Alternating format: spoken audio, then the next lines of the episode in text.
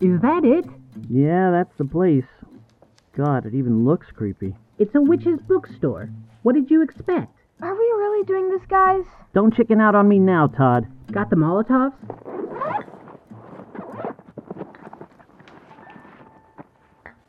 Here.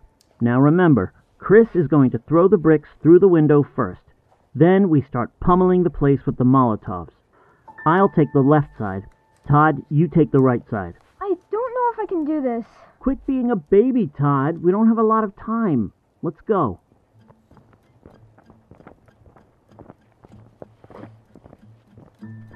Light us up, Todd. Okay, Chris. You lead, we'll follow. Count of three. One, two. Oh shit! She's right there! Yes, I am right here, standing in front of the large window by the door, sipping my early morning tea. I tried coffee before, but I don't enjoy it, and it barely gave me any energy. The protein teas from the nutrition bar right around the corner do me wonders. But sometimes I make the mistake of drinking the protein tea right before bed, and then I'm up all night until time to open the shop. Last night I drank one because the cops paid me a visit following up about how I knew where Brooke Staten's body was. I gave them what video evidence I had of Damien, both entering and leaving my shop. Yes, I said leaving. What's the use of magic if I can't cover my own tracks? I stare at the three boys while I take another sip. What are you waiting for? Throw the brick. She's standing right there. So, throw it. The boy with the brick can't bring himself to do it with me watching him, tea in hand. The boy that's so determined to burn my shop down takes the brick from him and throws it as hard as he can into the window aiming my way. All the boys gasp when the glass doesn't break. Have they really not heard of plexiglass? Well, even if they had, the plexiglass isn't the only thing unbreakable protecting the shop. The determined boy doesn't give up. He decides to throw the Molotov. What the hell? Let's see how long it takes for them to figure out the only thing they are burning is daylight, which is fast approaching. Gimme that. The determined boy yanks the Molotov out of his friend's hands and throws it at the door this time. But again, it dies soon after the flames spark. I sit on the bench seat right against the window, reaching for my copy of The Way of the Four I left on the seat last night. Are you quite done yet, boys? I'm trying to enjoy my tea and read a book. Uh, witch? Killing innocent people? You don't belong here. That's big talk for a boy who sneaks into his stepsister's room to smell her underwear. oh my god, what? You do that, Joe? Joe's face turns a red everyone can see in the orange pink light of the coming morning. No, I don't. She's lying. I take another sip of my tea as I point up to the door. Smile big for the camera, boys. It can see you perfectly. I told you this was a bad idea. Shut up, Todd. Let's go. As they run away, I get up and unlock my front door. And if you ever try this again, Joe, I'll tell your stepsister and stepmom what you think of her undies.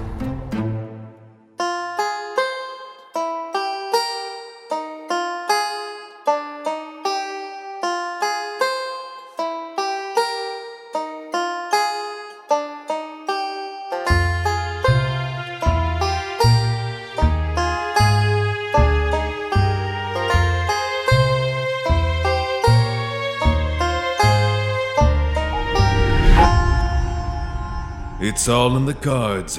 Episode 2 The Caller. There is happiness in structure. Some people think they need spontaneity to be happy, and though it can be a nice surprise, in my experience, it's more bad than good. No, my daily routine suits me just fine. But that may be because it's packed with more excitement than your average American. After I run off those horrible kids and finish my tea, I start my routine. I walk up the grassy hill toward Garrison Avenue and head down the street to my yoga class. It's usually a small class first thing in the morning, which I enjoy. I usually close my eyes and practice some light meditation, or focus on the way my body feels in the different positions. But when my eyes are open, they're on the beautiful instructor. She's always had a crush on me, but has never been sure that I'm into her. When she's not looking, I enjoy the way she moves. Her voice is as smooth as butter.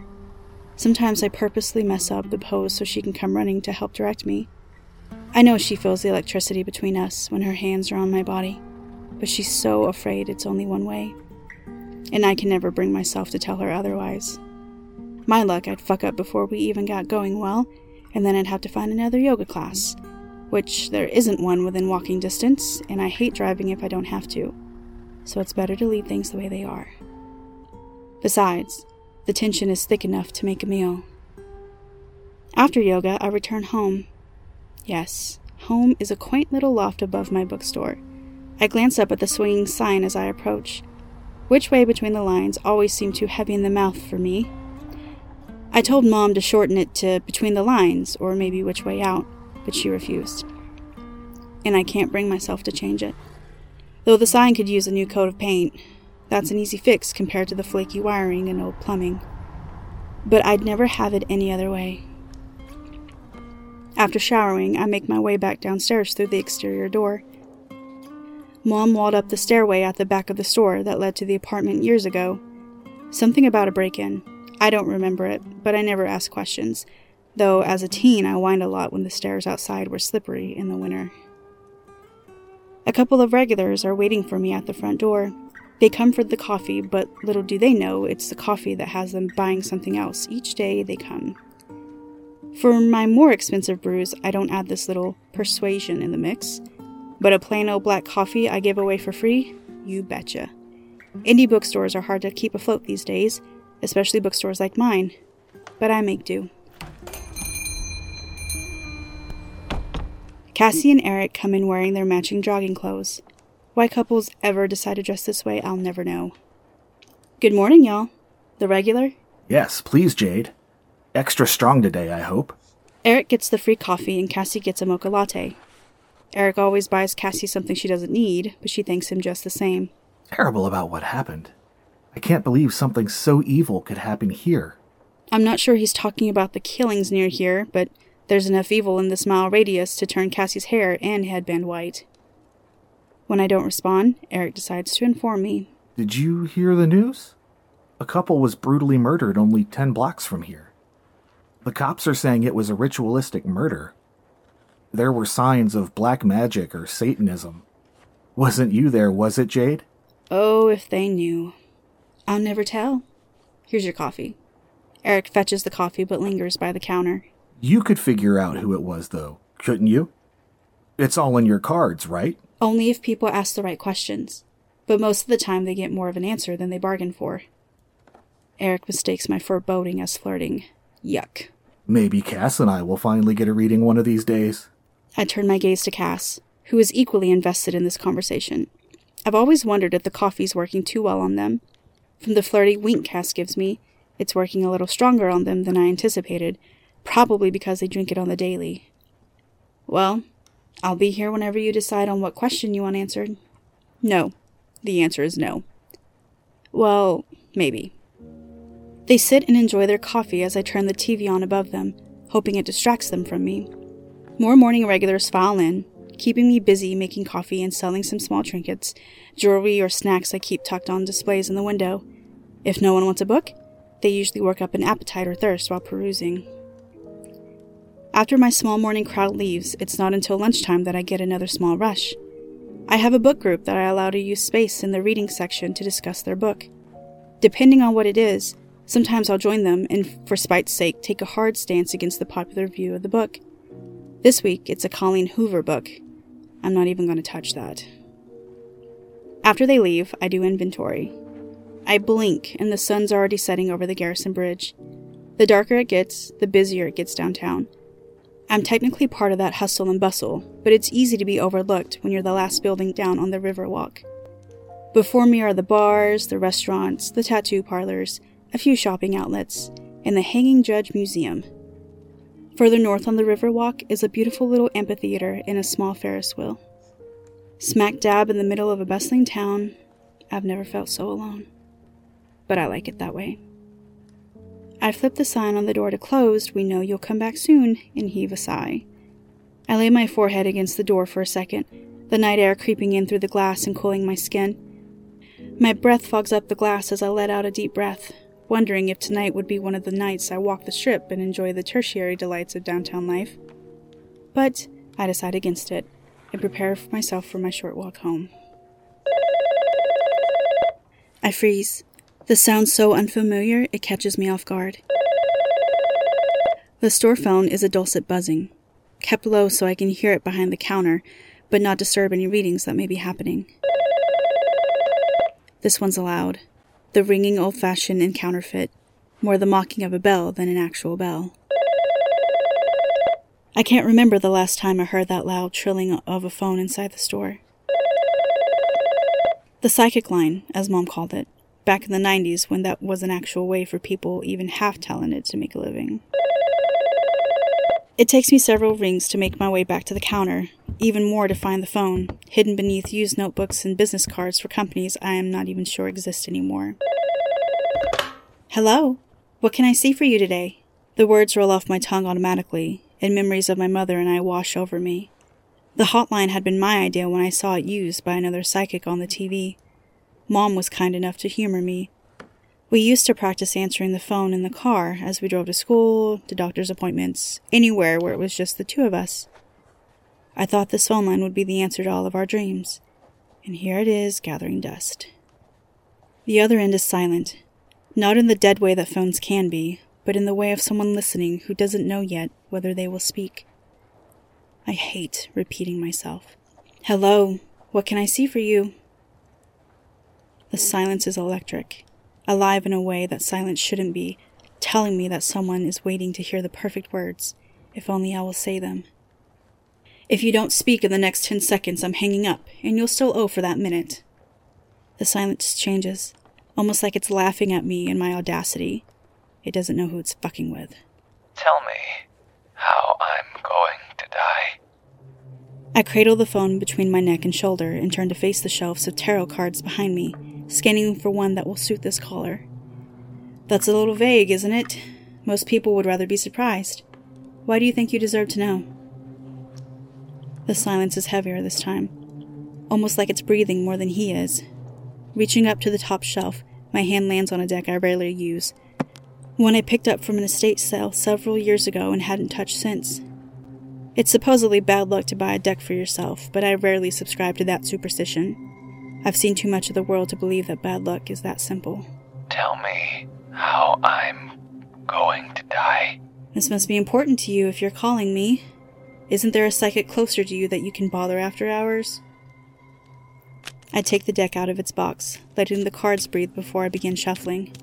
They're still stiff and shiny, probably looked through once by their previous owner and then never used. The nearly fresh paint on the faces makes them slip and slide through my hands as I shuffle, the slapping of the cards against one another less rhythmic than it would have been with my usual deck. Thankfully, I'm not doing this reading in person. Tell me how I'm going to die. I'm already shuffling, friend. Let's see what the cards want to tell you.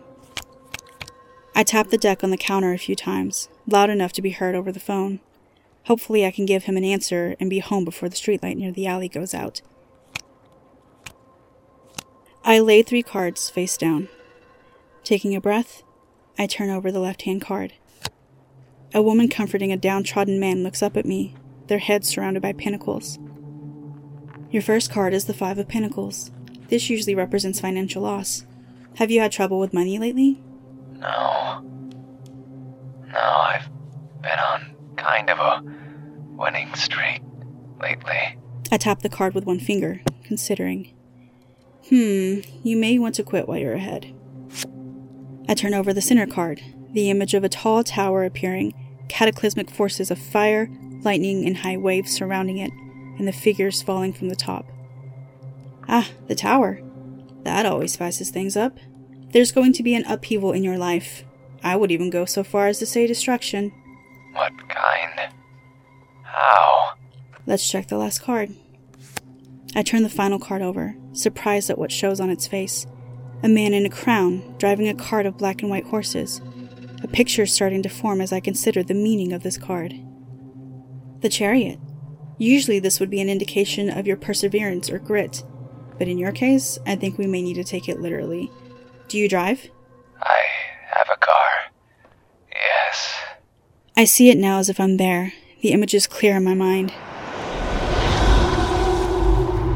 Rain pelts the windshield, the droplets illuminated by a neon sign depicting a roulette wheel. The lights alternate between red and purple as the ball spins around the turret, forever rolling without a stop. A bubbling kind of anger wells inside of me, and I know I've lost big. Bigger than before, bigger than I can tell anyone. The car takes off, skidding on the rain slick pavement, but I can't stop thinking about the last hand, that last game. I can't care what's going on now until it's too late. The car takes a curve fast, too fast. I try the brakes, but they're not working. My foot slams the pedal into the floor again and again, but the car still careens straight through the curve, splashing water off of the road as it crashes headlong into a cluster of thick oak trees older than the car itself. I take a deep breath, coming back to myself after the intensity of the vision. I think you're going to want to get your car checked out, and soon. Definitely before the next time you go gambling. I drop myself down on the stool behind the counter and wait for a response. Good. One last question. I'll have to charge you for a second reading. Can you tell me when you're going to die? I let the question hang in the air. I won't play that game. These psychos are getting sneakier with their threats. The heavy silence of the caller abruptly turns into a dial tone, and I know that whoever they are, they're gone now. Quietly, I place the phone back on its cradle, running my hand down the length of it to remove any lingering dust that remains. Any energy I had at the end of the day is gone, drained by that mystery caller. Curious, I pick up the phone again, scrolling through the aged interface to find the list of recent calls. I expect to see an unknown name listed at the top, maybe above a number with an area code I didn't recognize. What I find is a string of symbols I didn't even know a phone this old could make wingdings laid out in two rows, far longer than any name or phone number should be. I sigh, putting the phone beneath the counter. Whatever system he has to keep himself hidden, it's going to work a little longer. I'll just have to satisfy myself with the hope that he takes me at my word and gets his car checked out. I hate never knowing, but sometimes that's the best you can hope for. Stacking the deck, I put the cards back in their box and put them on the top shelf. I'll cleanse the energy of the decks later. I just want to get to my bed. I walk into the back room and collect my things, preparing for the short walk home. I'm glad to not have pets on nights like tonight, when my coming home would be delayed and noticed by someone who couldn't truly understand why. I'm almost surprised to find the streets dry and quiet when I leave the store. So engrossed in the vision of the caller that I forgot the rain isn't coming tonight, but some future night, in some unknown place maybe not even in America. I shake my head as I lock the front door from the street. A gentle breeze runs across the sidewalk and rustles the hem of my skirt. I tuck my keys into my bag and head around the side of the building to the staircase that leads to my apartment. Two hooded figures occupy the stairs. Their long black cloaks frame their bodies, both wearing black shirts and pants beneath it. One sits on the bottom step as the other leans against the handrail. Friends, I've had a long day. Could you come back to scare and threaten me tomorrow? The one sitting on the stairs stands, and with their companion they move closer, but neither says a word.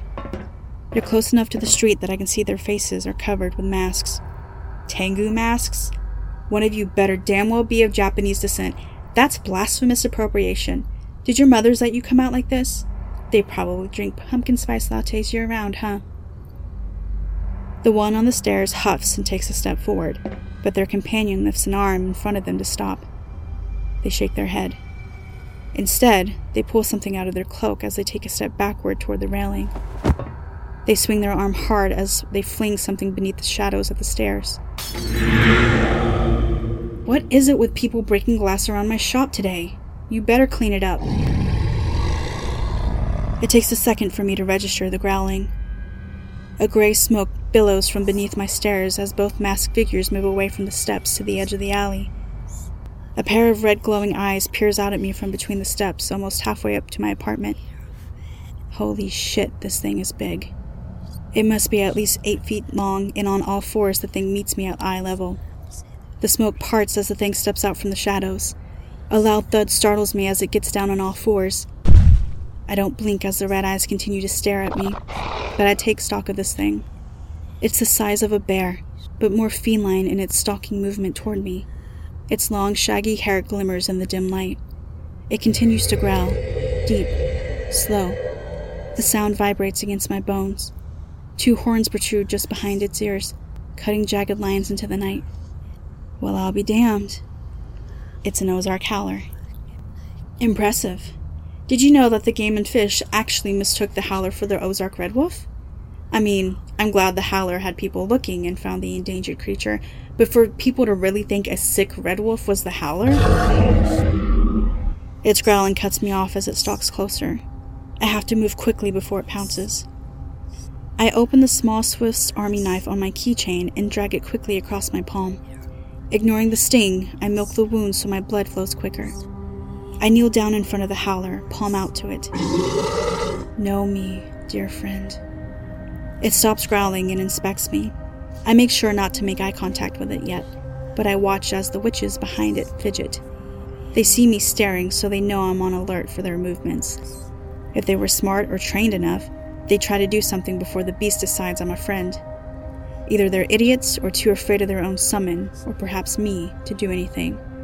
The summoner stays where they are as their helper steps back toward the stairs, skirting the animal, trying to get a different angle on me. It splits my concentration. I can't watch them both at the same time, but the helper moves for a reason, so I watch them and glance at the other when I can. The howler laps up the blood from my palm tenderly as if taking a treat from me. As it licks my skin tingles where its tongue touches me.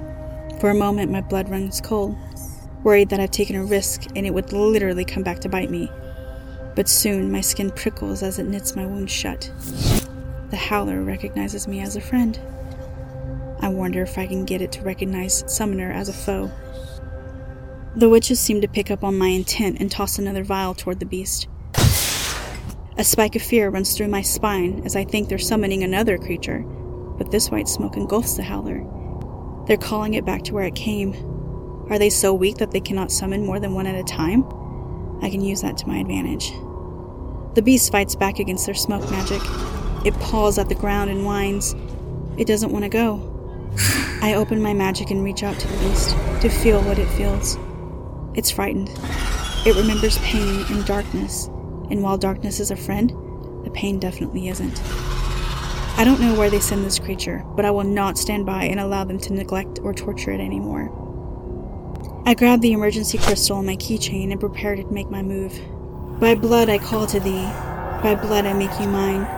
Friend of the night, come to me, help me break the line. Three steps forward, that's all it needs. I wanted the thing in my sealing circle before, but I would have used the power for another purpose. Knowing this creature needs help, I refocus my magic to help it. I throw my keys in the face of the summoner. It distracts them long enough to loosen the smoke's grip on the howler, for it to take the three steps forward it needs.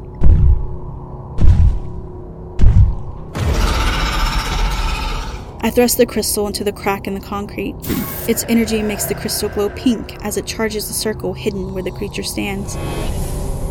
Technically, it's a trapping circle, one of my many protections for myself from unwanted magical guests. But it won't harm what's inside, it will only cut the bonds outside of it. The smoke immediately wafts away from the circle and dissipates into the night. The howler stops whining and looks at me. It looks relieved, but I don't have time to enjoy its appreciation. A blade shines in the streetlight as the helper moves towards me. They don't realize how fucked they are. I pull the crystal out and wipe away one of the circle boundaries. The howler is free once more. I bank on the summoner not being ready to recapture the creature. The howler can't attack its summoner, but it seems very aware it can take out the helper. Look out! But the helper hears too late, and the howler's upon them. From their screams, I guess that both of my attackers are female. Their fear and pain thickens the air, and I breathe it in.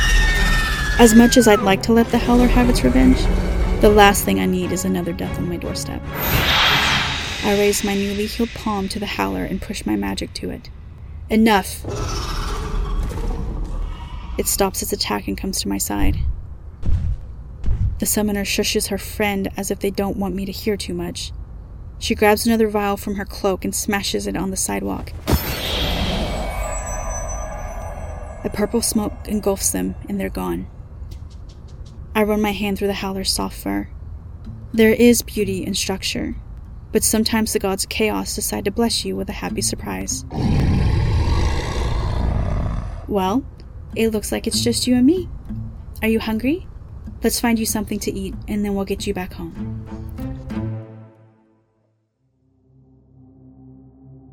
This episode of All in the Cards podcast was written by Ashley McAnelly and Morgan Valko.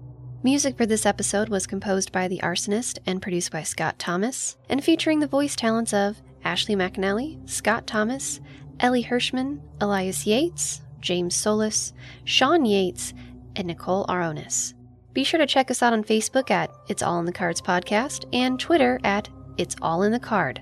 If you'd like to support the show, you can join our Patreon at the link in the show notes. We will be rolling out bonus material for our Patreon subscribers soon. It's All in the Cards podcast may not be suitable for all listeners. Discretion is advised.